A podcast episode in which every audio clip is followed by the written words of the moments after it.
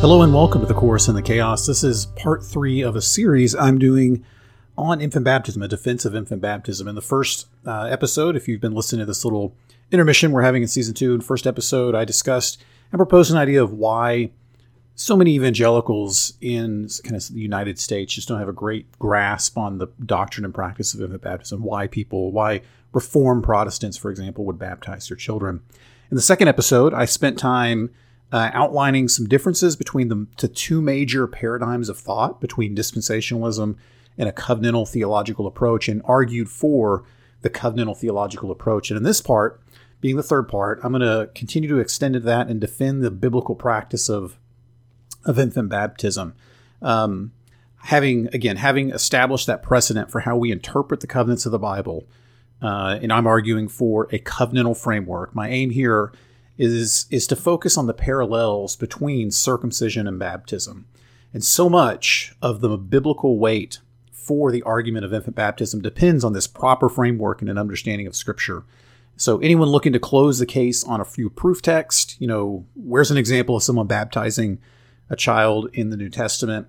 Um, if you're doing that, you're not really looking for the case or, or why someone actually believes in infant baptism.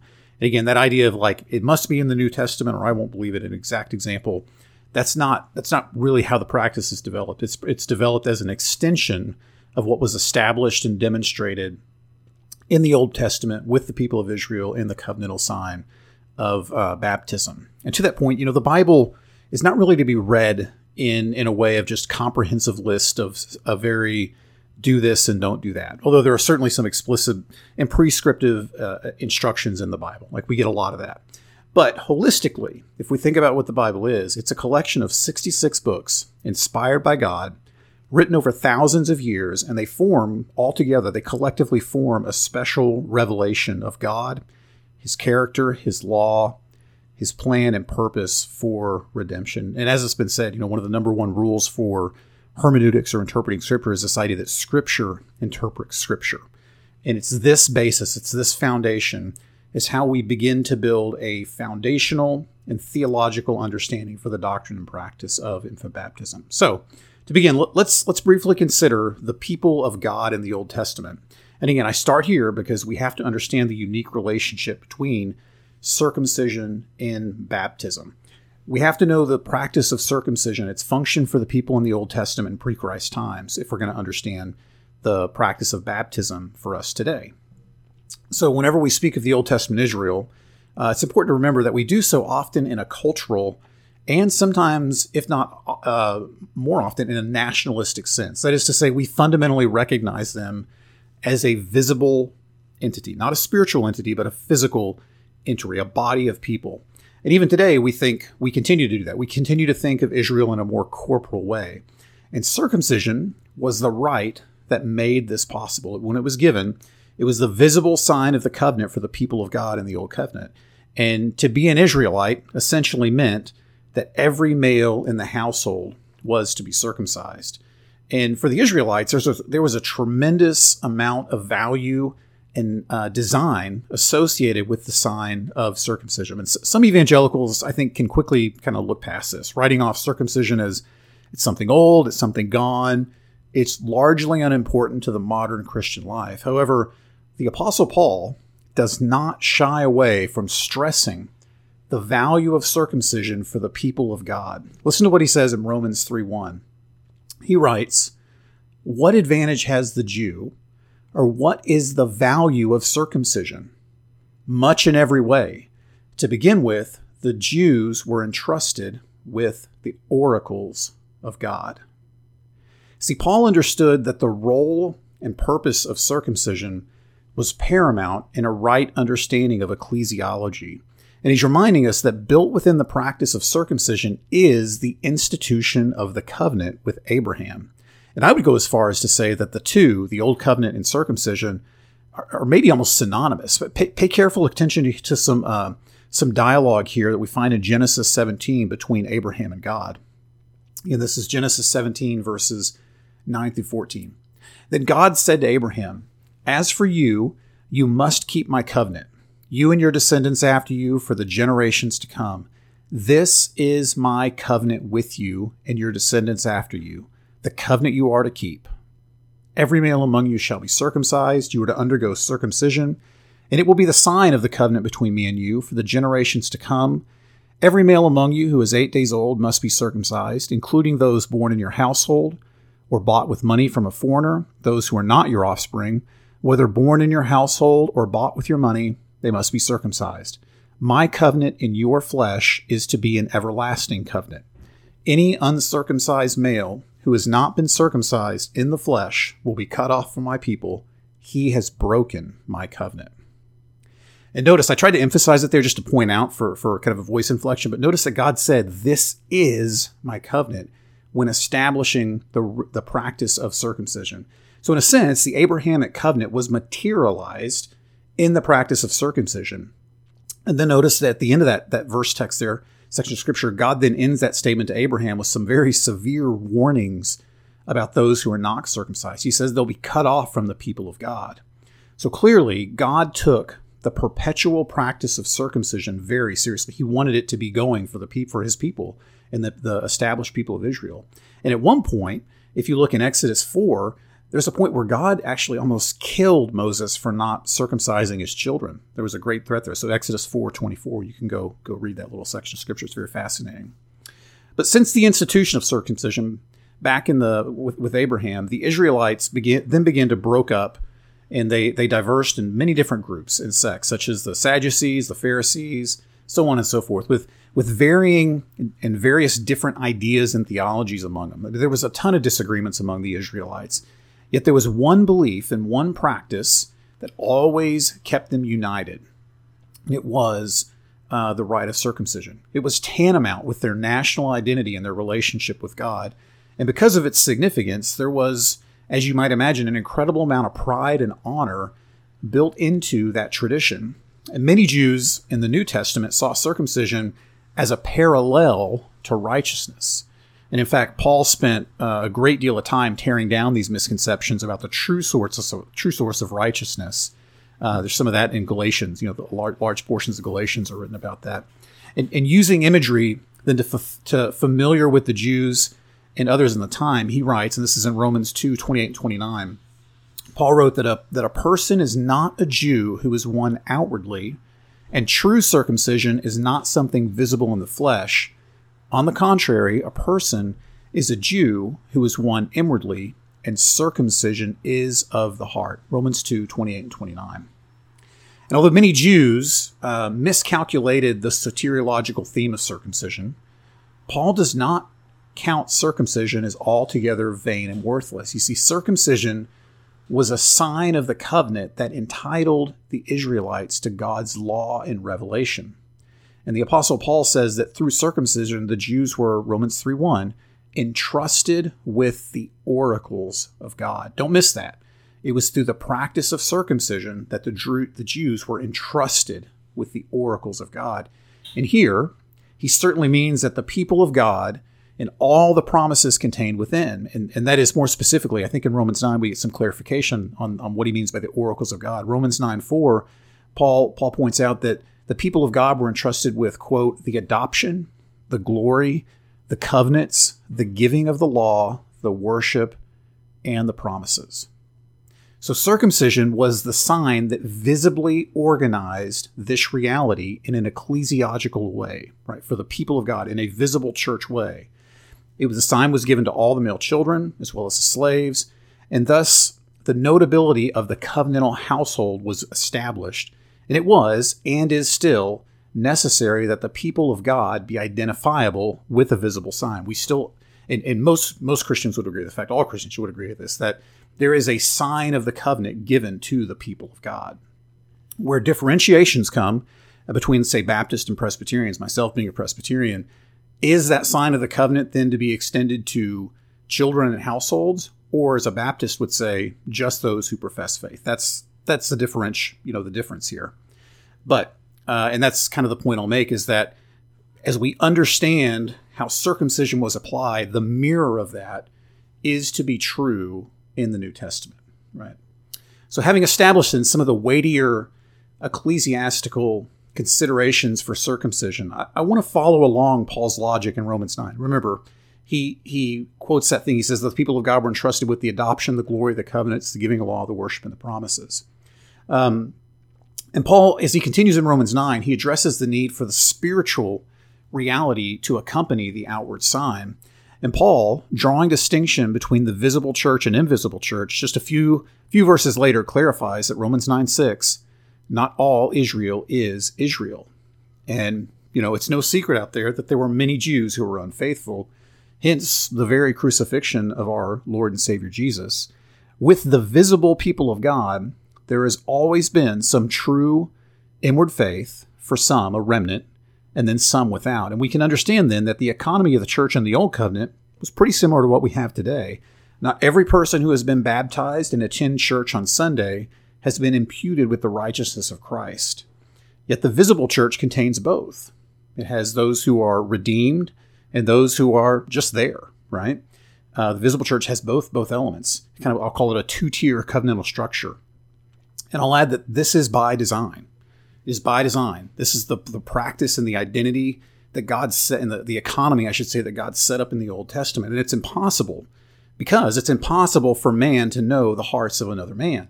Any attempt to perfectly align the invisible church with the visible, to make these two synonymous, it'll fail. That that's an, I would say that's an eschatological approach. Like, that's only going to happen when Christ returns and the church is made completely whole. Only the Lord knows the hearts of men, and thus I contend that, that that would be a main point of contention between traditional covenantal theologians like myself and covenantal Reformed Baptist. And I'll, I'll touch a little bit more on that, why I think that's the case in in uh, article. I'm sorry, in uh, in episode four.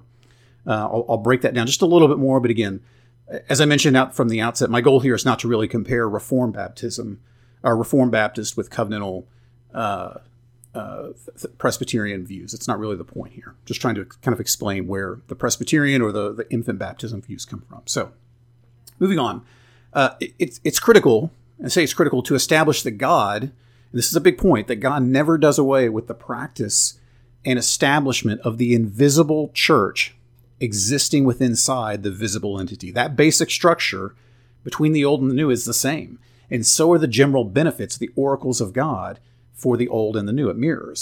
So with the covenantal sign visibly applied, we uphold the establishment and the organizational benefits of the visible church. That is, again, Romans nine, the adoption, the glory, the covenants, the giving of the law, the worship, and the promises. That's true for the church. That was true for Israel, and it is true for the church today. Within the church, these are the things we have. We have the adoption, the glory, the covenants, the giving of law, the worship, and the promises. The oracles of God are carried and upheld in the church. So I, I hope maybe, maybe you're beginning to appreciate and see some of the ecclesiological, excuse me, ecclesiastical value and importance of the covenant sign for God's people. What was weighty and true for the Israelites in the Old Testament is even more so for Christians today, because we have the revealed Savior. We have Uh, Christ has come and fulfilled the law, right? So it's even more true. It's even better. It's expanded. It's better. But aside from the ecclesiastical value mentioned above, I want to quote John Murray here. And John Murray, a uh, great theologian, points out, and he, he has a book called Christian uh, Christian Baptism, which is excellent if you're looking for more of a deep dive on the topic. But he points out that, quote, circumcision signified fundamentally the removal of defilement and or uncleanliness to the end of the participation of the covenant blessings. And um, he cites several verses here. You can go look these up. Exodus six twelve and thirty, Leviticus nineteen twenty-three, twenty-six and forty-one, Deuteronomy ten sixteen, thirty, uh, chapter thirty, verse six, uh, Jeremiah four four, Jeremiah six ten and nine twenty-five. So, and I'll read his quote again. Circumcision signified fundamentally the removal of defilement or uncleanliness to the end of participation in the covenant blessings. And Murray goes on to write that circumc- quote, circumcision was a seal of righteousness of, excuse me, of the faith that Abraham had while he was yet uncircumcised, Romans four eleven.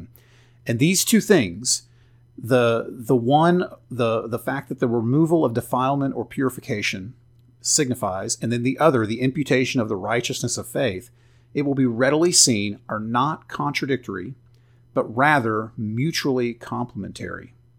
It is well for us, Murray continues, to pause and confront ourselves with this fact that by divine appointment and express command, the sign and seal of spiritual realities, realities that could only be applied to men through the gracious operations of the Spirit of God, was administered to infants.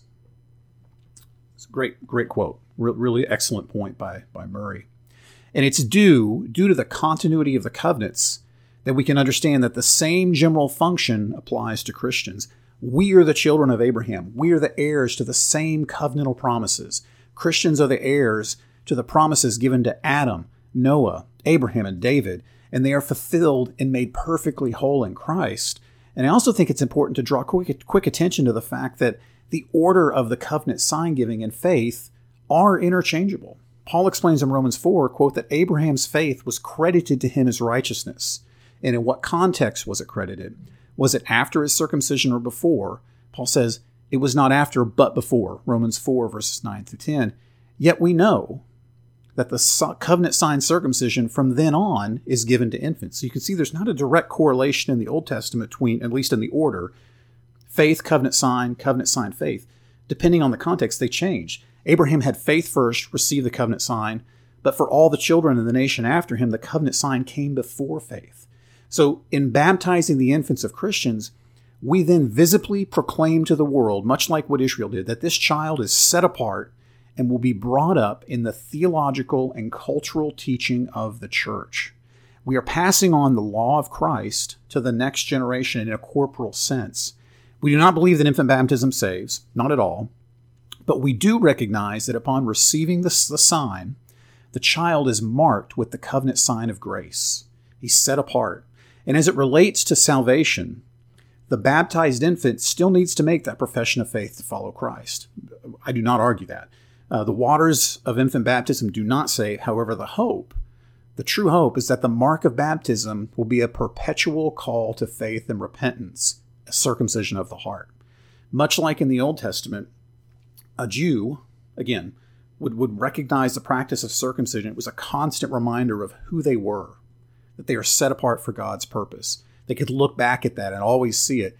And for the Christian, the baptism is the same thing. A Christian, someone who grows up, is baptized early on and then grows up, can always look back to that mark of baptism to say, I am set apart, I belong to God, and therefore I must pursue God. It is a call, a continual call to faith and repentance. Uh, to go back to John Murray, he explains, quote, it so happens that circumcision signified basically the same thing as baptism, that baptism signifies purification from the defilement of sin by the regeneration of the Spirit and purification from the guilt of sin by the righteousness of Christ. The righteousness of faith appears on the very face of the New Testament. That we have found already, he continues, uh, that we have found already is the real meaning of circumcision. There is, therefore, a basic identity of meaning and signification. Circumcision, bearing the same basic meaning as baptism, was administered to infants who were born in the covenant relation and privilege flowing from the covenant made with Abraham. That's a lot there, so if you want to go back and listen to that again, it's a it's kind of a, a wordy quote, but it's it's an excellent point. And it's extraordinarily compelling when you consider Peter's words at Pentecost and the establishment of the sign of the new covenant. Peter commands, it's a very famous text, uh, Acts two thirty-eight. Peter says, repent and be baptized, every one of you, in the name of Jesus Christ for the forgiveness of your sins, and you will receive the gift of the Holy Spirit.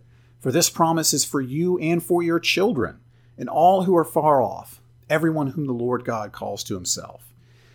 In this incredible moment, Peter is ushering in a new, more expansive, and better covenantal sign to be given to the visible people of God. And it's unsurprising then that Peter includes children in the promise. And this is a huge point. This is a really, really big point. For that practice of including children in in the in the visible people, keeping them in the covenantal people of God, that has been the practice of God's people for thousands of years, thousands and thousands of years.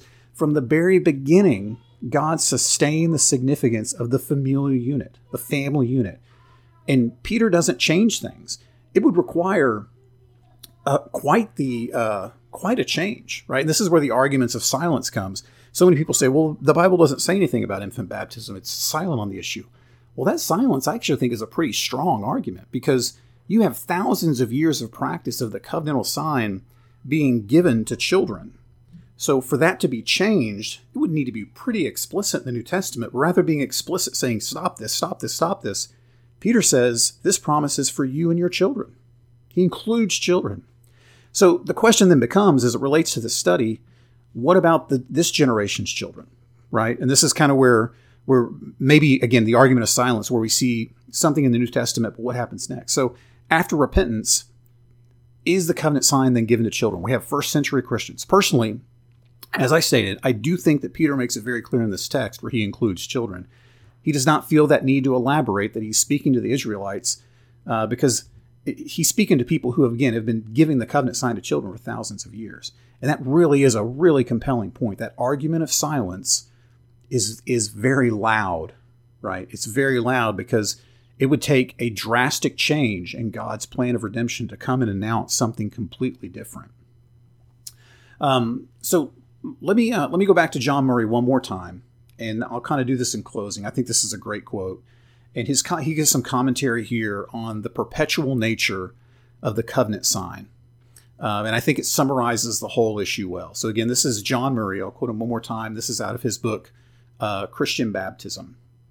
He says, "It cannot be stressed too much stressed that the New Testament economy is the elaboration and development of the Abrahamic covenant. If infants are excluded now, it must be understood that this change implies a complete reversal or repeal of the earlier divinely instituted practice. And so we must very seriously ask, do we find either in either testament any hint of such a reversal? More particularly, does the New Testament revoke so expressly taught and authorized a principle as the inclusion of infants in the covenant sign and seal? As a practice followed in the divine administration of the covenant of grace for some two thousand years been discontinued." And he continues, "When we examine our New Testament, we can find no such evidence. But in the view, view of basic identity of meaning in circumcision and baptism, in the view of the unity and continuity of the covenant in terms of which this covenant sign was given, we can say with confidence that the evidence of repeal is mandatory if the practice or principle is to be discontinued. And so, in the absence of repeal, and in the presence of evidence for continuance, continuance, excuse me, we can conclude that the administration of the sign to the infant seed of believers has perpetual divine warrant and authority." Again, great summary of the, of the text. He's basically saying, and this kind of summarizes the argument, because circumcision was established the way it was, the sign was given to whom it was, and it established this corporal uh, reality for the people of Israel, because that was never changed, and it was such a divinely instituted practice, we have no reason to assume that it's been stopped. And he and and I, I like Murray's wording here. Uh, he says a re, it would be, evidence of a repeal would be mandatory if we're to change that, because it is so... Um, uh, so substantially validated and proven within the covenantal people of God in the Old Testament, and how that follows through. And the fact that Peter says this promise is for you and your children, like we see that continuation and the continuity of the old into the new. And that's really where we begin to see the practice for infant baptism. Uh, so I hope, I hope that brings some clarity to where it comes from. The, the again, the argument is not to find a, a, a, a, an example proof text that says, do this. The argument, the weight of the argument, the burden of the argument is on the other side to say, this is where it stopped. And that that is much much of the argument for practice of infant baptism. Now, in the final episode, um, in part four, which will be next, I'm going to dig in a little bit deeper on the, the structure of the covenant. And I think it's helpful. Uh, for example, for me personally, as I was working through this many years ago, I'll run through some texts that really begin to solidify that this two-tier covenantal structure does exist in the New Testament. Because if it does exist, meaning that we have this uh, ecclesiastical economy of a visible church with a invisible church core, we have a believing core, but there's a broad representation of the visible church. If we can see this establishment that's seen in the Old Testament mirrored in the two, in the new rather, we can begin to build some confidence that, again, this practice, this this this mirroring of the this continuity of the old and the new, Uh, is present. So thanks so much for listening. This has been Jack with The Course in the Chaos. Until next time.